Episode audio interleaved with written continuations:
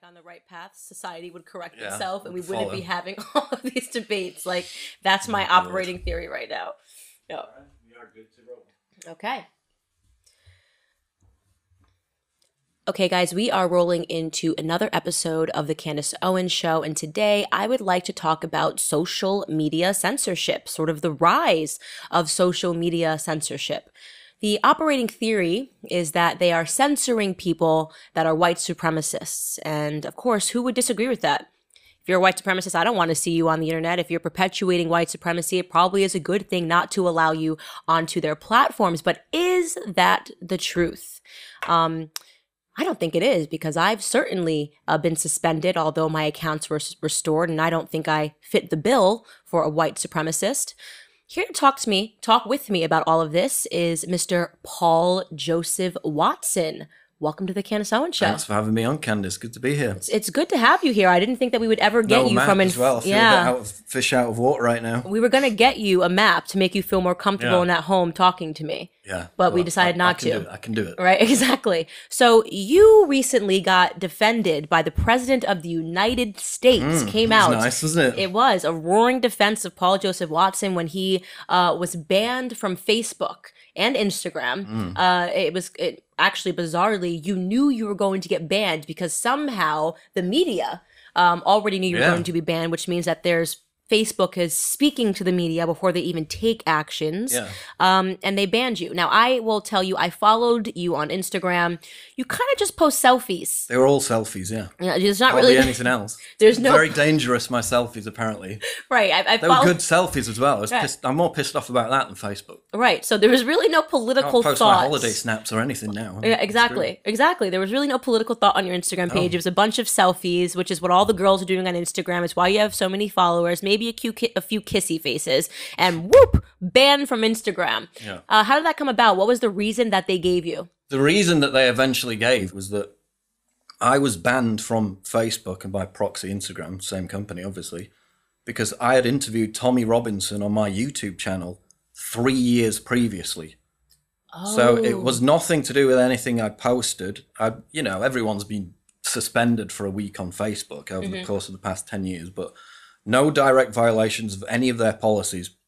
They came out in the media last week and said it was because I interviewed Tommy Robinson. So this is behavior on a completely different platform simply because he appeared on my channel. Now, Tommy Robinson has done interviews with B B C, Sky News, I T N. Are their Facebook pages going to be wiped out? No. So it's this Orwellian dystopian idea that simply appearing, sometimes even in a photograph, people have had Facebook posts removed for simply Tommy Robinson appearing in a photograph with them. The idea that Mark Zuckerberg and his employees are monitoring your off-platform behavior, and then they can use guilt by association to designate this person as an extremist, and then by proxy, you're an extre extremist. So that's how it happens. So you can catch it, pretty much, is what they're saying. So if I yeah. have a dialogue yeah. with someone, um, and I and I let's say I agree with somebody on anything, maybe maybe Tommy Robinson says two plus two equals four, and I say, you know what, Tommy Robinson, I agree with you. That means I now co-sign everything else he's ever said and done. So yeah. what they're basically saying is, even conversing, having a conversation with, retweeting. I've even seen if you retweet someone um, that they deem to who to have had an idea that they disagree with in the past, it could have been fourteen years ago, mm. you can catch it, if yeah. you will, and that gives them the excuse to ban you from their platform. But if you're on the left, you can joke about raping children in twenty twelve on Twitter. Right. And that was just a joke, right? It's right. just a joke, nothing happened. Hoping that, they weren't even joking when uh, we had one one actor who said that mm. he hoped that Barron Trump um, was Fonda, put, yeah. yeah, was put in, Peter Fonda, that's right, was put into a, a cage and raped by pedophiles, yeah. I believe is what he, he said. Didn't, I don't think he even removed the tweet either. He didn't never remove a tweet, no never nothing. issued an apology, and was never his account was never suspended. Nothing, no. I mean, it's it's absolutely unconscionable. The the bigger threat for me though is not just deplatforming, it's algorithmic manipulation. I'll give you an example. Right now on Google, you could search Paul Joseph Watson YouTube. What would you expect to come up as the top result? If I don't you know, you, how many followers my, do you, on YouTube? You're, my it's like YouTube channel, one point six million subscribers. one point six million right? subscribers. You would expect the first result to be my YouTube channel. Correct. The first result is a person doing an impression of me who has about two hundred thousand subscribers, a video that has about thirty thousand views. You don't even get to the result for my YouTube channel until the bottom of the page. Okay, so Sundar Pichai, however you say his name, testified in front of Congress they don't manipulate the algorithm for partisan purposes. Complete and utter lie. Of course, he lied lie. in front of Congress. You've got videos on YouTube. Mark Dice is another conservative commentator on YouTube. Uh, you can put in the exact title in quotations for a video that he produced a couple of years back about Michelle Obama. Two million views or whatever.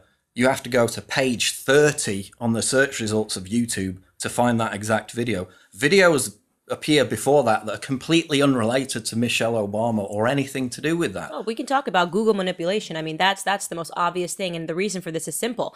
Uh, human beings are lazy. So when they go to Google, they want Google to spit out the fastest result. They probably don't even look past the first four things that it hits. The first mm. four links that come up when you Google something, you are more inclined to hit those.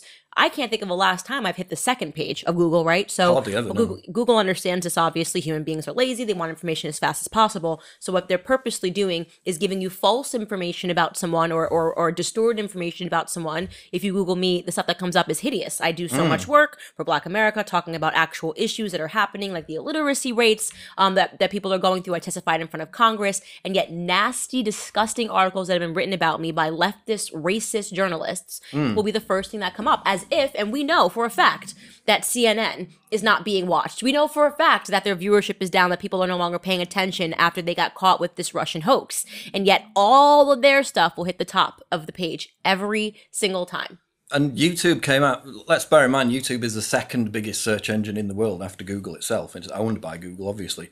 They came out and admitted, we promote authoritative search results above anything else on YouTube. What's authoritative? Far left fringe websites like Vox, like Vice, or whoever.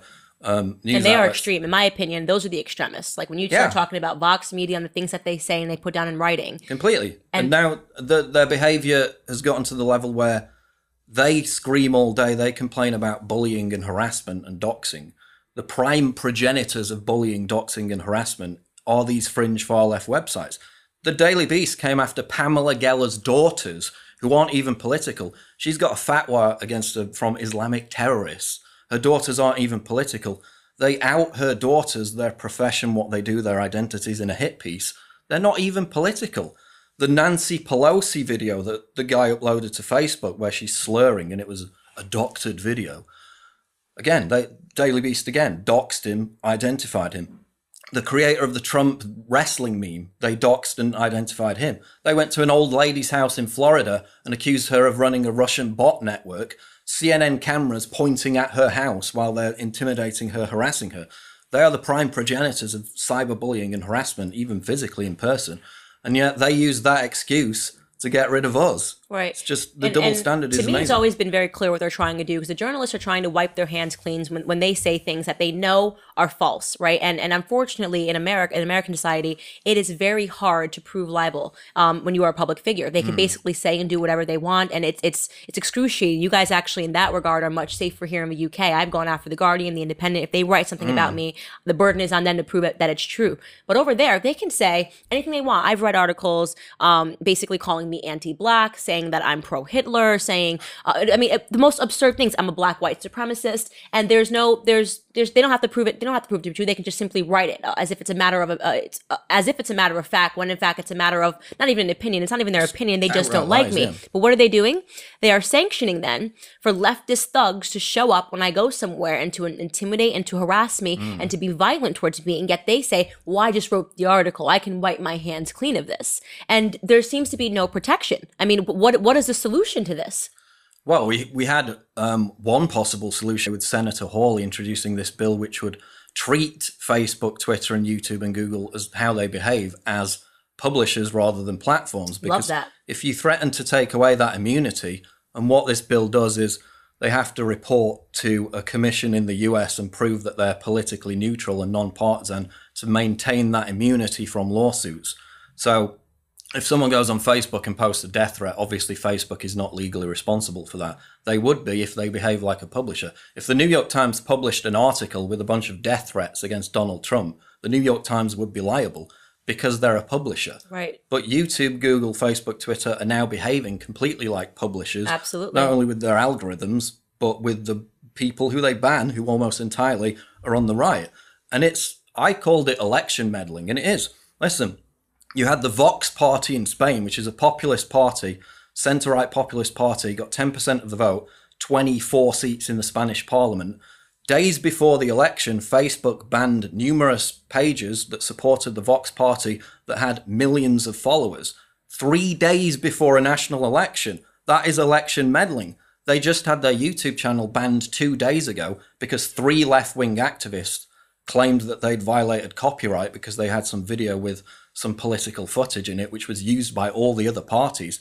Now their YouTube channel is gone too. That's election meddling. Well, here's my thing. I think their hope is that it's going to meddle with the election. I think they're doing it because, of course, they want to meddle with the election. And they think that Trump, the reason why Trump is in office is because there was this hole, right? There was this vacuous space. Mm. In the past, people used to accept whatever came out of their T V screens to be the truth, right? Before this rise of social media, yeah. um, we just had sort of two networks that were competing with different narratives. And we accepted everything they said to be true um, with without ever deeming to discover anything ourselves. But because we have now YouTube, it allows people like me to say, hey, Black America, uh, why are we voting Democrat, right? It allows people like you to produce videos and show what's actually happening in countries mm. that we know the mainstream media is never going to cover because um, they, they want to protect their own narratives. And I think that they think that the reason Trump got into office is because they didn't manage the narrative, right? It was this hole. He got around them. They called him racist, sexist, misogynist, rapist, everything that they possibly could. And yet he managed to slip through the cracks because, aha, Twitter, aha, Facebook, mm. aha, we we were kind of the troops that were getting out the truth and saying, no, no, no, no, what C N N told you was a lie, what Fox News told you was a lie. So I think their hope is that they'll be able to stop this in twenty twenty if they get a whole, uh, you know, um, are able to get a hold on social media people that are so influential like you with one point six million followers. But I don't think that that's actually going to be the result. I don't think when you ban Paul Joseph Watson, his one point six million followers go, okay, I guess I'm a liberal. Yeah. Been watching him for five years, but you know what? Yeah. I think he radicalized me. Woof! I'm, yeah. I actually am just a no, liberal. It, it only makes them more encouraged to go out and vote, right? Right. I mean, that's what it does to me. Right. But it's it's absolutely incredible. You, going back to the media lying about you, I mean, have you read your own Wikipedia page? I've read my own Wikipedia page. It's like horrific. It's so bad. It's like you wake up every morning and... I don't do it every day. I'm not an egomaniac. But you, you Google your own name in Google News to see what the latest hit piece is. And it's just the complete one eighty of the person who you are. So I read my own Wikipedia page and it's like alt-right conspiracy theorist. I'm not alt-right. The, pr the premier premise of the alt-right is a, a white ethno state. I don't believe in that. I've never believed in that. So I'm not alt-right. The alt-right hates me. They attack me. I mean, Google my name and four chan and see what the alt-right thinks about me and you as well. It's the same thing. But with the with the Wikipedia thing, conspiracy theorists, okay? I hate conspiracy theories. I think most of them are really dumb. I, I, that's why because, I don't watch C N N, because they are a conspiracy theorist network. Yeah, I mean, talk I, about conspiracy because theories. Because I was a conspiracy theorist when I was a kid, like fifteen years ago. Yeah. That's where I came from. So I know how those ideas, you take disparate bits of information and fuse them together to create a conspiracy. That doesn't mean that there aren't some conspiracies, but I know how they're created, and I know...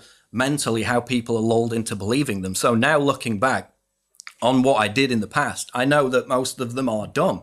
So for that to still be my defining characteristic, yeah. a conspiracy theorist, even though I know I hate conspiracy theories, is incredible. It's like with you with the with the uh, social, what was the uh, the social um, the social autopsy? Social oh my god, autopsy, that spun so crazy, which is out funny, of control. The first time I came across you and your name was writing a hit piece about you. Right? Yeah, that's right. You did. You, you wrote me something about me. I think it was right. twenty, you, you thought I you thought I was right? a leftist. Yeah. And that was actually back when I was more. I was a liberal. Yeah. And what happened? But, the liberals. I, I saw what the liberals were firsthand. Yeah. That they were that they were sort of crazy, and it made me more conservative.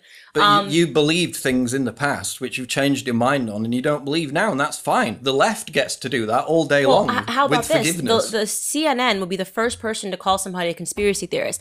They have literally peddled for the last two years the biggest, conspiracy, conspiracy theory, the biggest political conspiracy theory that has ever existed. For the past two decades, yeah. by the way, W M D and the Russian collusion hoax. Russia, yeah, exactly. The, the Russian biggest, collusion. I mean, it's biggest, crazy. Most harmful. Talk about tinfoil heads. It's just yeah. like oh, Vladimir Putin, Russian collusion, yeah. not a single shred of evidence. And even though it's now the, the person that was their hero, Robert Mueller, oh, he's coming for you, Trump, in five, four, comes out and says there's nothing here. What did they do?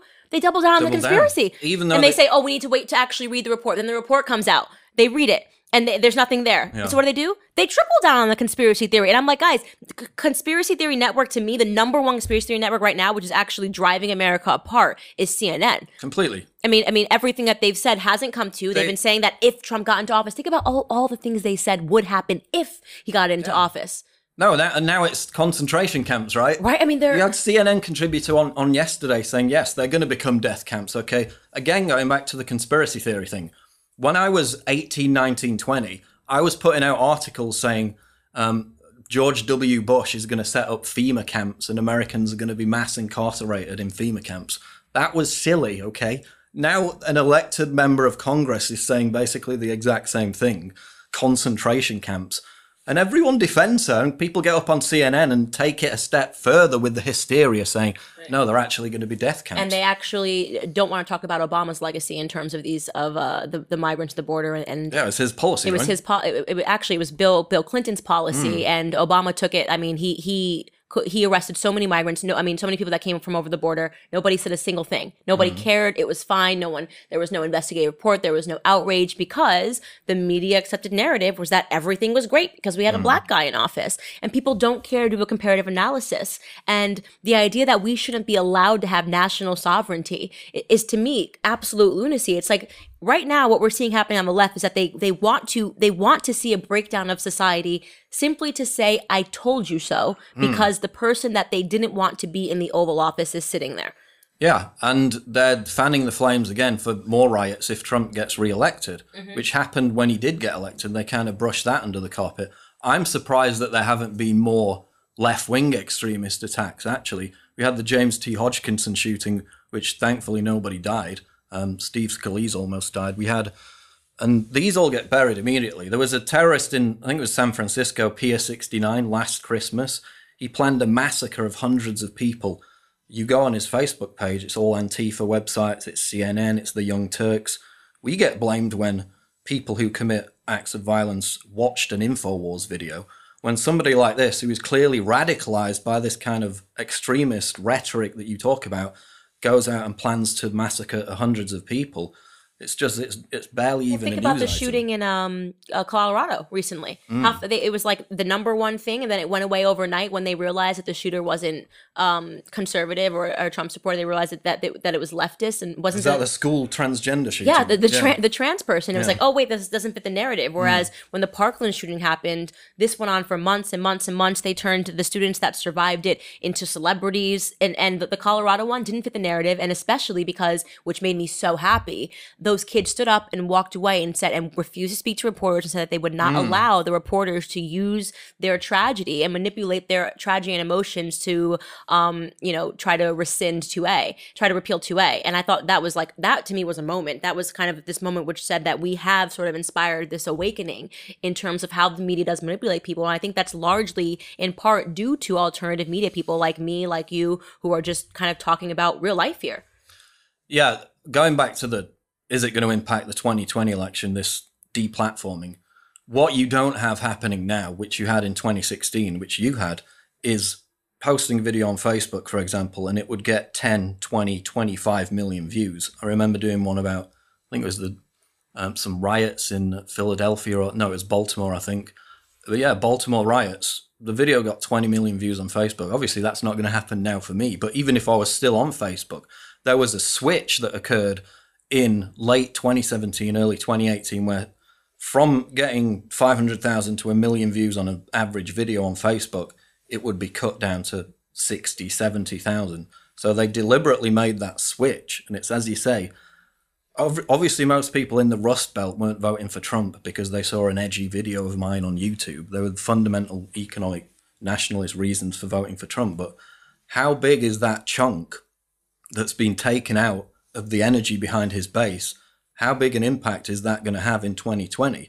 That's why people have complained about the administration not taking enough action. Right. And I think Trump, that's the reason why Trump, when it got to you, because they, they always try to say that one person's so fringe, it doesn't matter. This person was crazy. That's why we got rid of them.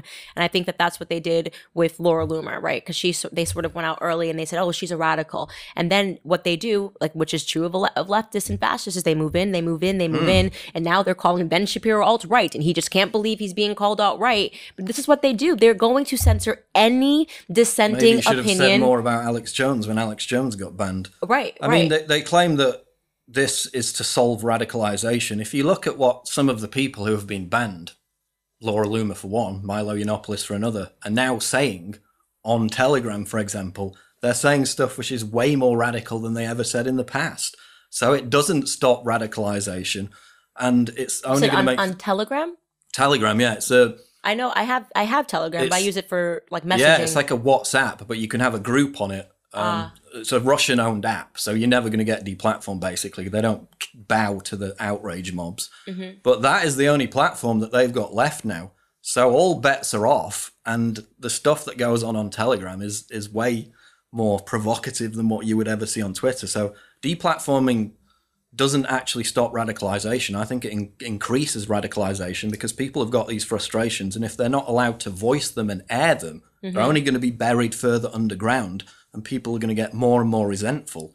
And that is, I think, what is happening with the rise of some of these right-wing attacks, Christchurch, for example, things like that. So right. it's only going to get worse. What I mean, what do you think, and you're not the only person that has this theory that when you start banning people who are just having a dissenting opinion, it actually, in fact, radicalizes them, or I say the other way, where it, it forces them to be suicidal, because you basically say yeah. you can't participate in society. You're canceled. No. Cancel culture. I mean, a woman... turned up at the YouTube headquarters and tried to kill people and ended up killing herself because right. they deleted her channel. Obviously, she was completely insane, but right. you are going to get people eventually who just start killing themselves because we've got a culture that's so based around narcissism and addiction to social media. The social media platforms created that environment, which is why Twitter is never going to remove retweets and likes. They talk about this, oh, for the health of the conversation, for the, for the health of people getting... getting themselves off social media addiction. Brian Stelter's interview with Jack Dorsey. Yeah. I mean, I LOL'd. Brian Stelter but, is such a joke. But they're not going to do that because it would prevent these outrage mobs building up enough enough momentum to deplatform um, people from PayPal, well, Twitter, and Facebook. Let's talk about the reason why they want to do that in the first place. So, and, and for those of you that aren't following this, uh, so it's been proposed that Twitter should remove the ability to retweet, um, uh, and so you can't see you can't see how many retweets something has gotten or see how many likes something has gotten. To me, that was almost like saying they want to pretend that all of the ideas. You, so you, you would walk into this into this into Twitter and you would say, I don't know which idea has gotten further. The whole idea of a retweet and is to see how many people agree with this. So that whole idea of likes is to see, wow, four hundred thousand people liked what Donald Trump says. That that lets you know that Donald Trump is leading. But if you remove that and now you've got Hillary and Donald Trump, you don't know whose ideas mm. are, are going better. So it then allows you to sort of shape the narrative and pretend, oh, Hillary's leading by fifteen points. I really do believe that's why they even had this conversation in the first place. Mm. Because these C N N journalists, they don't get any retweets. They have no following. Oh, and they feel pathetic. So they start demanding that Twitter takes away the fact that they have no power in America anymore. Yeah. So that they can pretend that they are these people that are like, the guardians of thought in America, mm. like they, and they're not. Nobody cares they think mm. anymore. They're considered puny and pathetic, and that they won't just let it go. They're considered angry and bitter and, and incapable of just telling the truth. The truth is that Americans are not racist as a whole. The truth is that Americans are not sexist or misogynist as a whole. The truth is that we were dissatisfied with what was going on in our country, and you saw an ideological revolution take place in Donald Trump in the same way that it took place in the U K with the Brexit Party, in the same place that it's taking place in um, uh, with Bolsonaro, in the same place that it's taking place with Salvini. When the people are dissatisfied, you are going to create this environment of populism.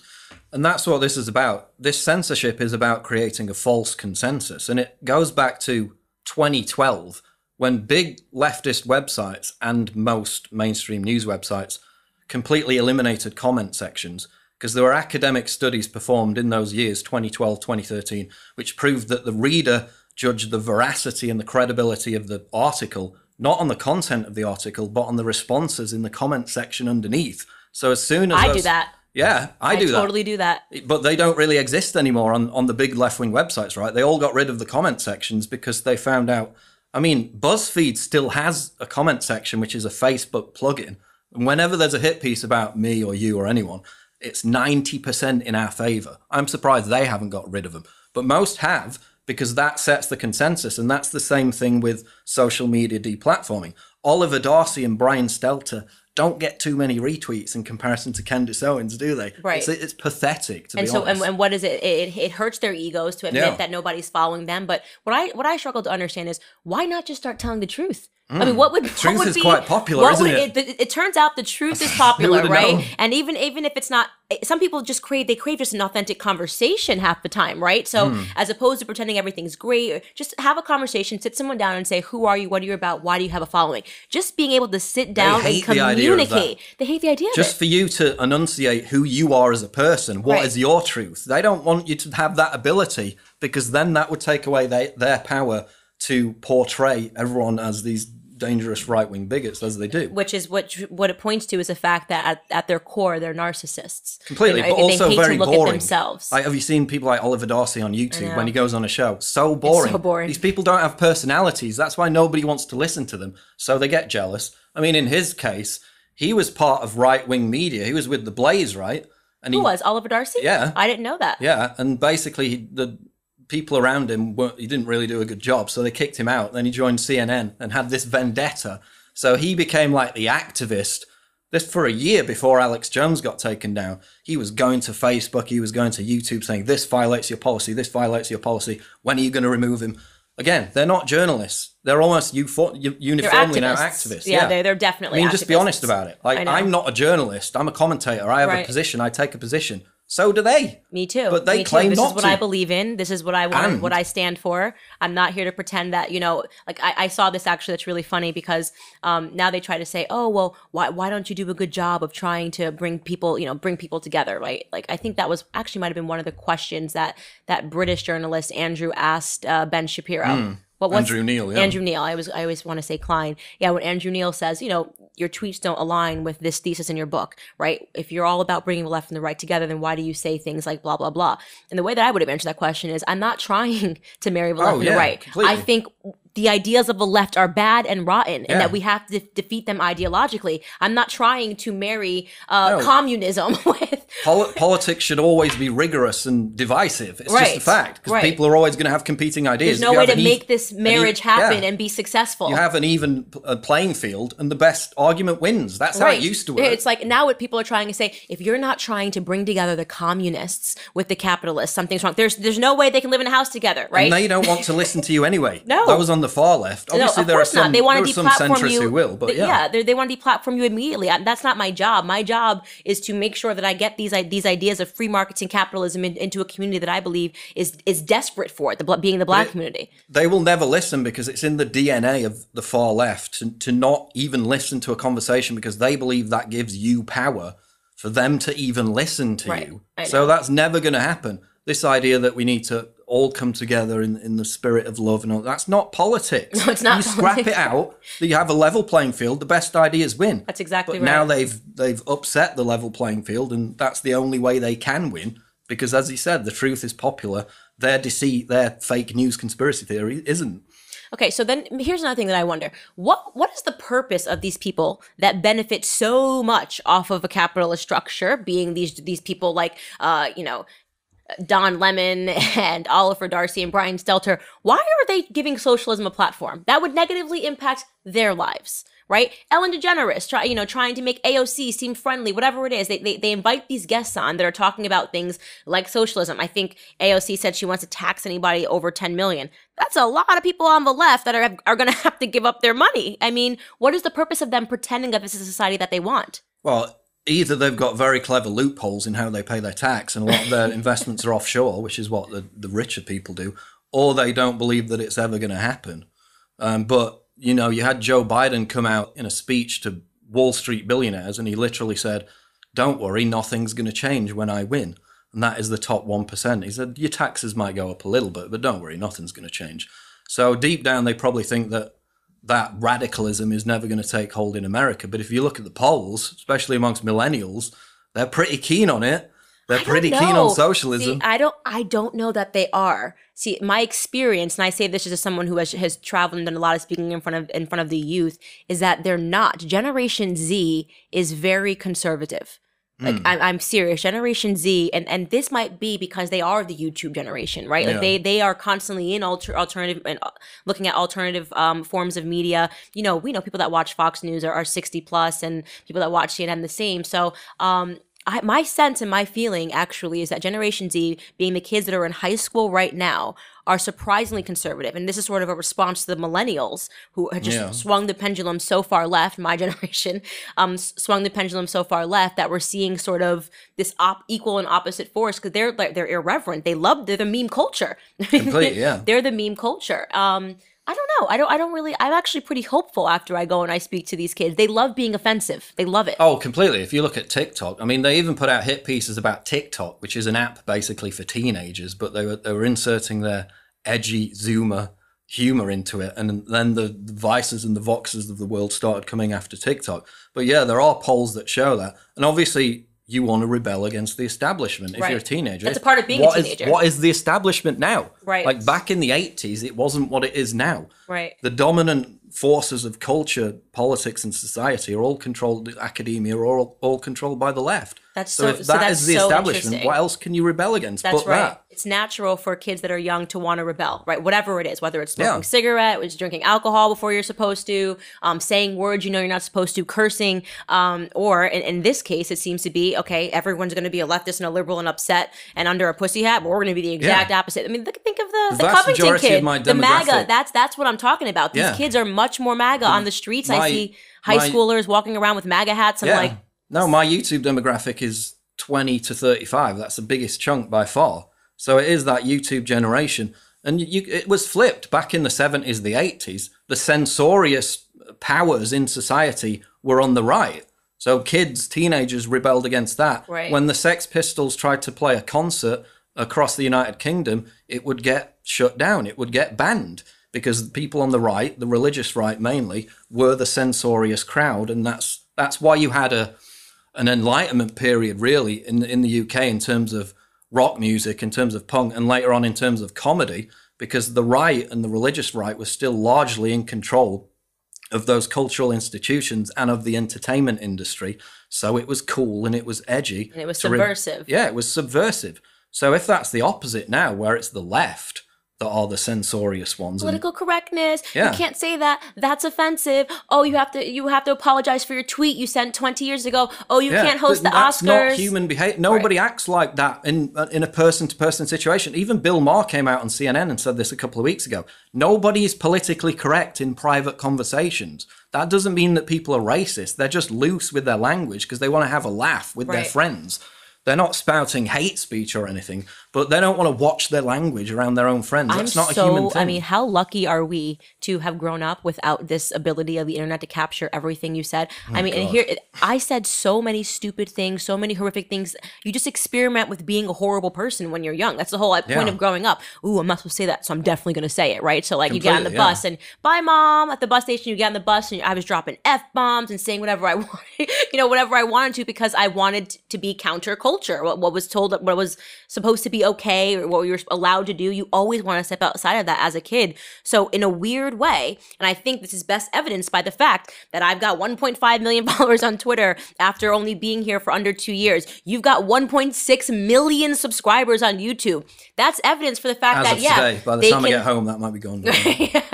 But so they can censor, they can they can pretend it's not happening, but I'm largely optimistic that it's no matter what, the more that they censor, the more they try to suppress the truth, um, the greater this underground movement of thought and conversation is going to become. You could say that, you could make that argument for Zoomers, but in terms of millennials, if you ask them on campus, and they've done lots of polls, what's more important, being politically correct or having free speech, the majority say being politically correct. So that's different. On campus, it's a whole different beast. I yeah. mean, that is why we call them islands of totalitarianism. Mm. It becomes the culture there. I mean, I think that the reason why I got lucky is because I dropped out of college. They couldn't indoctrinate me long enough. When you yeah. get these kids here so for, for four years and, and you t make force them, which is what they do, to take these classes like Feminism one oh one, African American Studies. There's now gay studies, all of these things.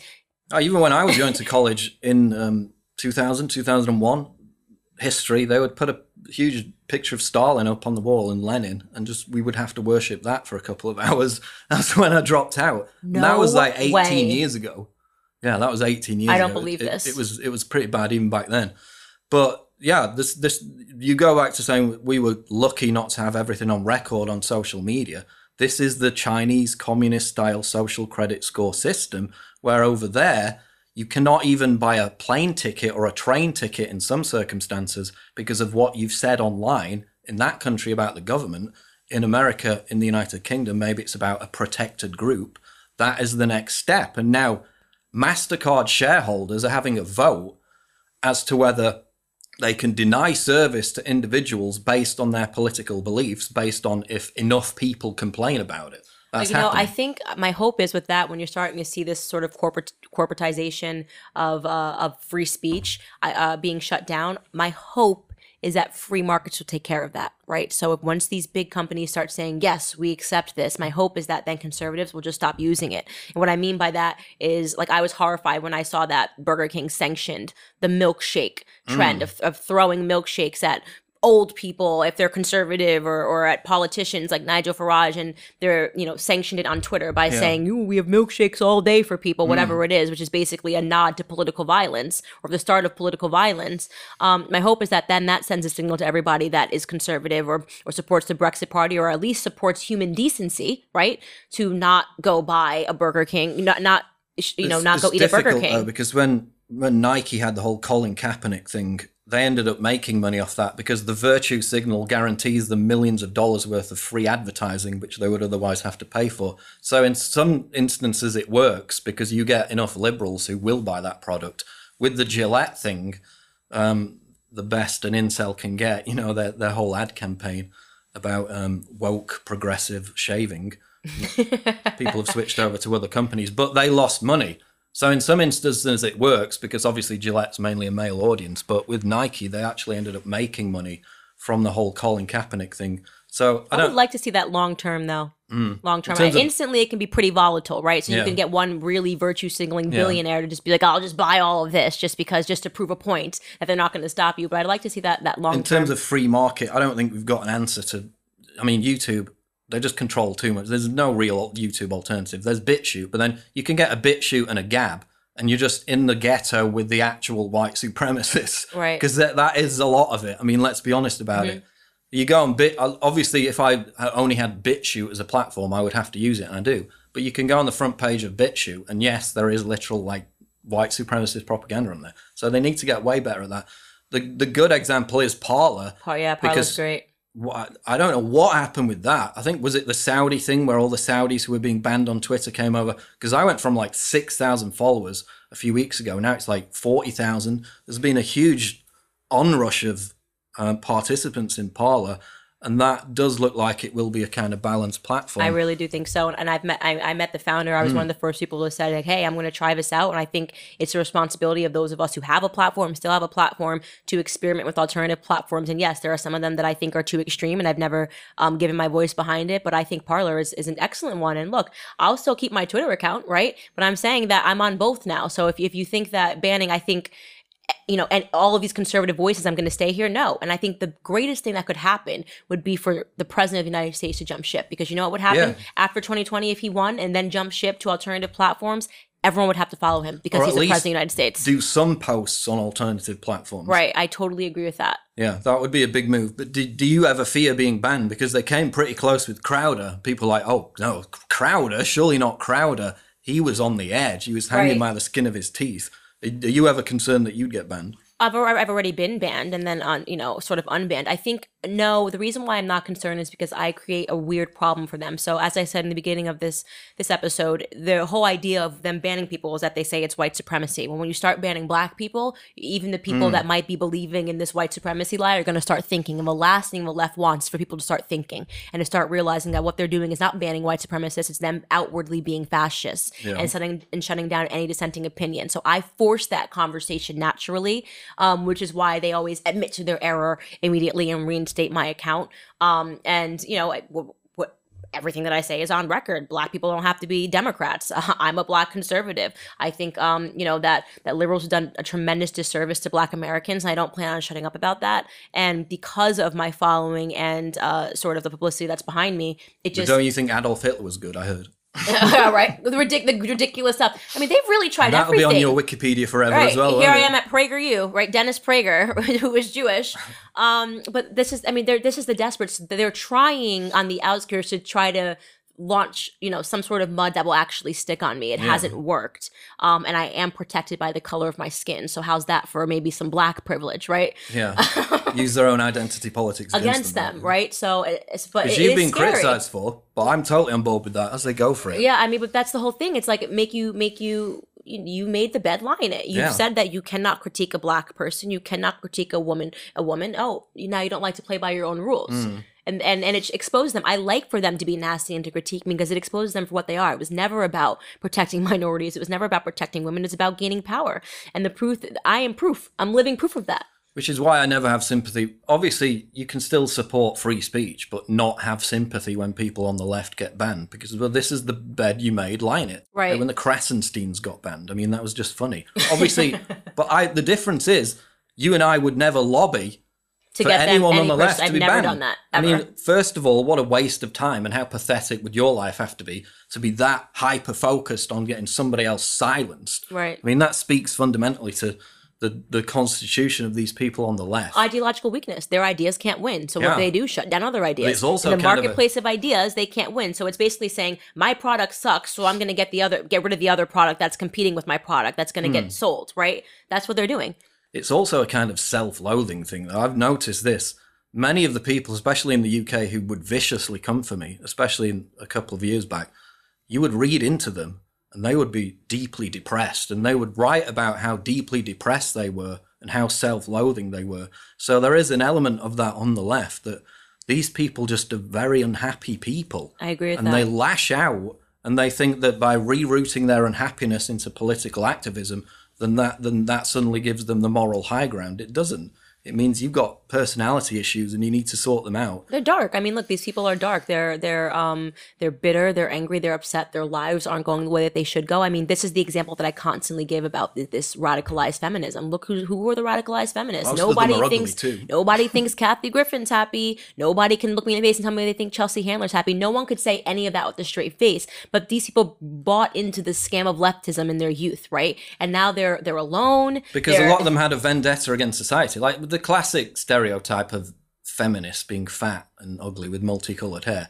Then you get, this is what a feminism looks like campaign with actors and attractive actresses coming out. Emma no, Rata, whatever. Yeah, but no, generally, the stereotype is true. I mean, right. generally people who have a resentment against society because when they grew up, they didn't have maybe as many opportunities or as much fun as other people did because, you know, they weren't as attractive. Then that's the hand you dealt. Deal with it. Right. Just deal with it, deal with the hand you dealt. But a lot of it is based on resentment, I find, because these people are unhappy and in many cases physically repulsive. Right, right. And I look, you know, I'm, I'm uh, very happy to say it I'm sounds not a feminist. Quite sophomoric, but no. I think it's just generally true. Yeah, no, it is generally true. And, and, and, and like I said, even if you challenge one that's on the far left to give you a straight answer, do you think Kathy Griffin is happy? They will say no, oh. right? And so that should tell you something. So this person is not outraged about Trump. There's something else going on, and Trump becomes the yeah. front for their yeah. own misery and how, their own outrage and their own upset. How many times can you say orange man bad without getting bored? It's like Bernie Sanders had a tweet the other day, the racist, sexist, homophobe. Yeah, all right, where's your platform? Orange man bad is still their platform. Right, I know, I know. And, and I, what I always wonder is, how do they do it every day, right? So even if you, it's like being upset every single day. I get day bored of talking about the same thing. They I never know, do. They That's never their get advantage. Bored. It's just like, how do you not so get boring. bored of talking about Trump? I get, you got to get bored of this obsession. There's a media worldwide obsession with everything he says, every mannerism, every cough, every yeah. sneeze. And I, I think that they, they are bored. If I'm being honest, I think they are bored. I think they're miserable. I've made videos about subjects, though, and then the subject comes up again, like the border issue or whatever with the t detention of children. Okay, I made a video about it, but then it comes up again, and I'm like, well, I've said everything I want to say about that. Right. I don't want to revisit it because I get bored of talking about the same thing. Pe a lot of people on the left never do. It's like a kind of personality trait, but also an advantage politically, because they just come back with the same drumbeat over and over again. If he wins again in twenty twenty, do you think they will stop? Do you think we'll see sort of them trying to normalize? Self-realization. Well, no, I, I don't. Th- I don't think I would never put it under the category of self-realization. I would actually put it under the category of, okay, now there's nothing we can do. Let's get ready to try to pretend that that, that we're normal and sane for twenty twenty-four. I think the Trump derangement syndrome has toned down a bit over the past year. I mean, twenty. You know, thing twenty seventeen, twenty eighteen. Though they were literally screaming to the sky. Remember that? That's true. I mean, they've toned it down a little, or maybe it's just that I'm not as interested in it. Because I was, I would always combat it with my own rhetoric. Now I just im- hashtag impeach Trump now. Like literally every week it trends on Twitter and I just roll my eyes. So do you think that's because I'm just not into it, or do you think the T D S is as bad as ever? I think it's transitioned. So it went from like, we're screaming at the sky to like, okay, we're in this. We can, Russia has colluded and he's going to be gone in two years. So now we can just focus on Russia, Russia, Russia, Russia yeah. obsession. So I think they just sort of moved the goalpost. Um, but I do not think it's calmed down. I don't think really? you, I don't think you can watch T V and not see something about um Trump and how the world is ending. I mean, maybe because I of just him. got bored of it, but I guess yeah. you know, if they're literally saying that America has concentration camps, and we all know the what that term means and how explosive it is, mm-hmm. maybe it, maybe it hasn't calmed down. What as to what they'll do after twenty twenty? I mean, they'll riot in the streets again, and it may be worse than last time. I don't know. I I, I would hope it would have calmed down, and they would have that self-realization whereby, oh no, we actually have to have a policy platform that engages with millions of Americans. We can't just scream orange man bad all day. That's not going to get us the result we want. They haven't learned that lesson yet, so who knows? Who knows? Right, exactly. All right, well, we wrap every episode by allowing you to leave a two-minute message with the world. If you could say anything that you would want, no, you have to do it, that you just would want ev- no to take pressure. a hold in society. Just listen, everyone in the entire world, because that's how many people watch my show, the whole world, by the way. Okay. Right? Um, you look at that camera, and you can say whatever you want. Are you ready? On your mark, get set, world, here is Paul Joseph Watson. I'm glad I planned this out before. I would just encourage everyone, free speech is the foundational, the fundamental protection that we have in society. It guarantees absolutely everything. You need to support the people who are being targeted. You need to support Candace Owens. You need to support, yes, Alex Jones. And you need to support um, everyone who's been targeted by this wave of censorship. Because if free speech goes, it all goes. We found out throughout history, first they take away your right to dissent, your right to complain. That's happened. It's happening now in other authoritarian countries. In China, they have this giant sprawling social credit score system, which is denying people the basic right to travel, to engage in commerce, and to engage in free speech. And that is coming to the West. And we live in a very dark, hysterical time where we have empowered mobs of uh, outraged, hysterical individuals who have contrived fake moral panics about things that aren't really a threat, like Nazis taking over society, to enrich themselves with the very worst kind of authoritarian power, which they're now imposing on everyone else. And I think we've entered a very dark time in terms of free speech, so we need to rally harder behind the fundamental fundamental principles of free speech more than ever before. That's what I would say.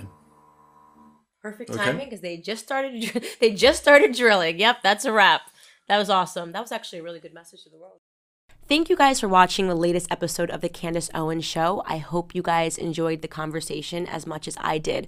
As many of you guys already know, PragerU is a five oh one c three nonprofit organization, which means we need your help to keep all of our content free to the public. Please consider making a tax-deductible donation today. I would really appreciate your support.